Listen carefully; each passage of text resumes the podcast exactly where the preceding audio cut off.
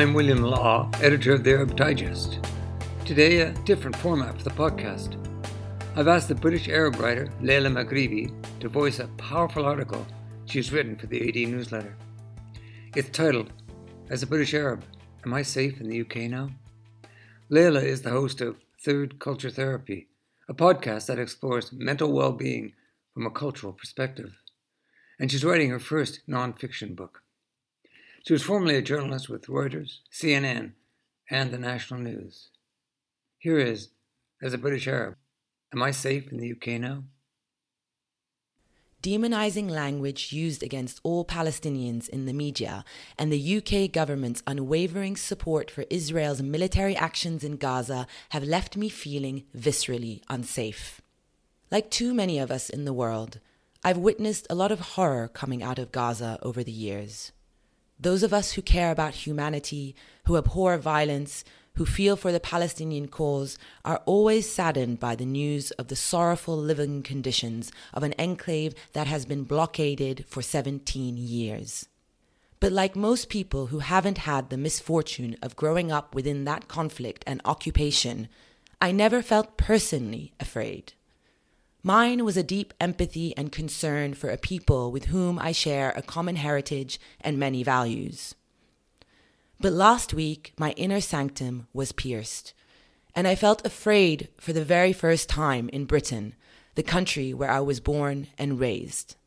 Since that first shudder of fear, that unsettling lack of safety has only increased with the increasingly tragic and disturbing events that have followed. Of course, I understand that neither Hamas rockets nor the Israeli military, with its white phosphorus and smart bombs, will be targeting me here in London. But the violent energy of the discourse being spread by my government will. When my elected leaders, the people to whom I give my taxes, displayed the Israeli flag on its buildings, including 10 Downing Street and Queen Elizabeth House in Edinburgh, after the Israeli army publicly declared its plans to cut off water, food, and electricity to 2.2 million civilians, the Israeli defense minister had called human animals. Every cell in my body was seized with the sickening realization that my government condones the genocide of people like me. While it is comforting to know that a snap poll by YouGov showed that more than half of Brits oppose flying the Israeli flag on government buildings, and the Scottish Parliament declined to fly the Israeli flag at Holyrood, I still feel afraid.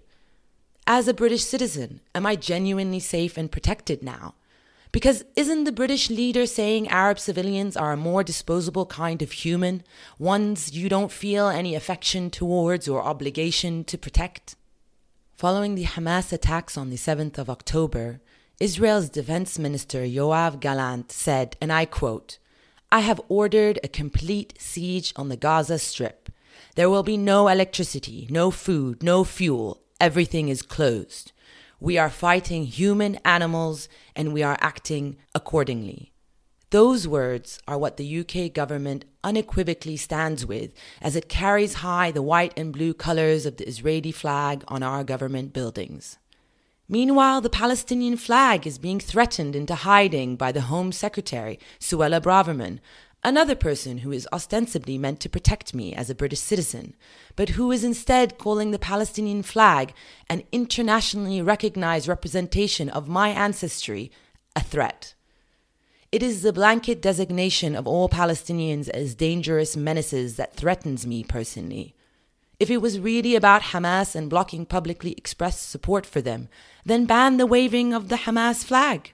Yes, that's right, there is a Hamas flag. So why are they going after the Palestine flag? Israel's work to collectively erase and demonize all Palestinians is being done here in the UK. Our chants are also under attack and distortion. From the river to the sea, Palestine will be free refers to the geographical location of historic Palestine from the Jordan River to the Mediterranean Sea, two bodies of water that the current occupied territories sit between. The efforts to twist that call for freedom, justice, and dignity into something insidious and violent says much more about the sadism of Suella Braverman and her like than of me and my people.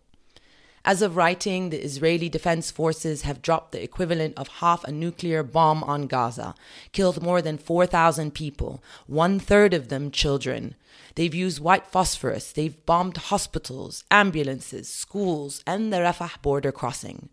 And yet, exhibiting the Israeli flag is not only unimpeded, but celebrated even though the mere sight of it makes me instantly feel that it is my skin burning from the white phosphorus that Israel has dropped on Gaza. Of course, despite the attempted clampdown on Palestine marches and protests in general following the introduction in June of new regulations by the UK Parliament, we are still marginally better off here than in France and Germany, where the pushback against public support for Palestine has been insane to witness outright bans and heavy handed tactics by police in full riot gear against people who are chanting for universal human rights and pleading for an end to genocide are uncovering worryingly fascistic elements within these governments. And I am scared.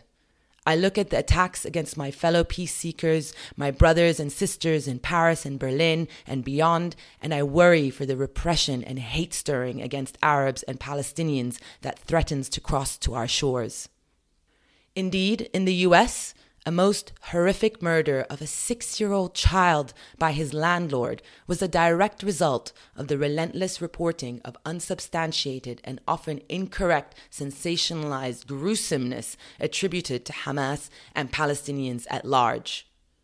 Why do I think it was a direct result? Because Wadia al Fayoum, that little Palestinian American boy, had previously warm relations with his landlord. In fact, the little boy ran into the arms of Joseph Czuba when he saw him enter his apartment, only to be met with 26 stabs of a knife. The mental and emotional well being of Arabs and Palestinians in the UK, particularly those with family and friends in Gaza, are perilous. Besides the UK government's overwhelming support for Israel, the private sector has also jumped on the unwavering bandwagon, sending out emails to staff and public statements in defense of Israel. Some Palestinian employees I've spoken to at these institutions feel viscerally shaken by their company's willingness to sanction genocide. They don't feel safe at work. Some have taken time off or avoided the office. Not only is there ancestral trauma, the memories of parents and grandparents being killed or expelled from historic Palestine being triggered, but the necessary presence of safety, love, affection, and compassion is completely absent. It is a truly frightening world to inhabit, and we are all leaning on each other to provide as much support as possible. When I was thinking about my last words to end this piece, I received the news of the attack on the Al Ahli hospital in Gaza City. It was full of injured and displaced Palestinians. At least 500 people were killed and more than a thousand wounded. My heart started racing rapidly, and I began to hyperventilate with what I realized was a panic attack. The scale of this horrific incident was too much for my mind and body to absorb. My friend stayed on the phone with me in silence as I kept my head between my legs and tried to regulate my breathing. This was an attack on the very heart of humanity for me and millions of others. I wish the world could see that. You've been listening to the Arab Digest podcast with the British Arab journalist Layla Maghribi. Layla voiced her Arab Digest article, As a British Arab, Am I Safe in the UK Now? for us. The article is available on our website, arabdigest.org. When you go to the website, you can also find out about our reader supported daily newsletter and how to get a free two month trial. The newsletter features the very best of MENA analysts, commentators, and writers contributors like Layla. Check us out on ArabDigest.org. Follow us on Facebook, Twitter, and LinkedIn. And search our library of nearly 200 podcasts on Apple Podcasts, Spotify, Google, SoundCloud, or Amazon. I'm William Law, editor of the Arab Digest. Essential reading, essential listening from independent sources.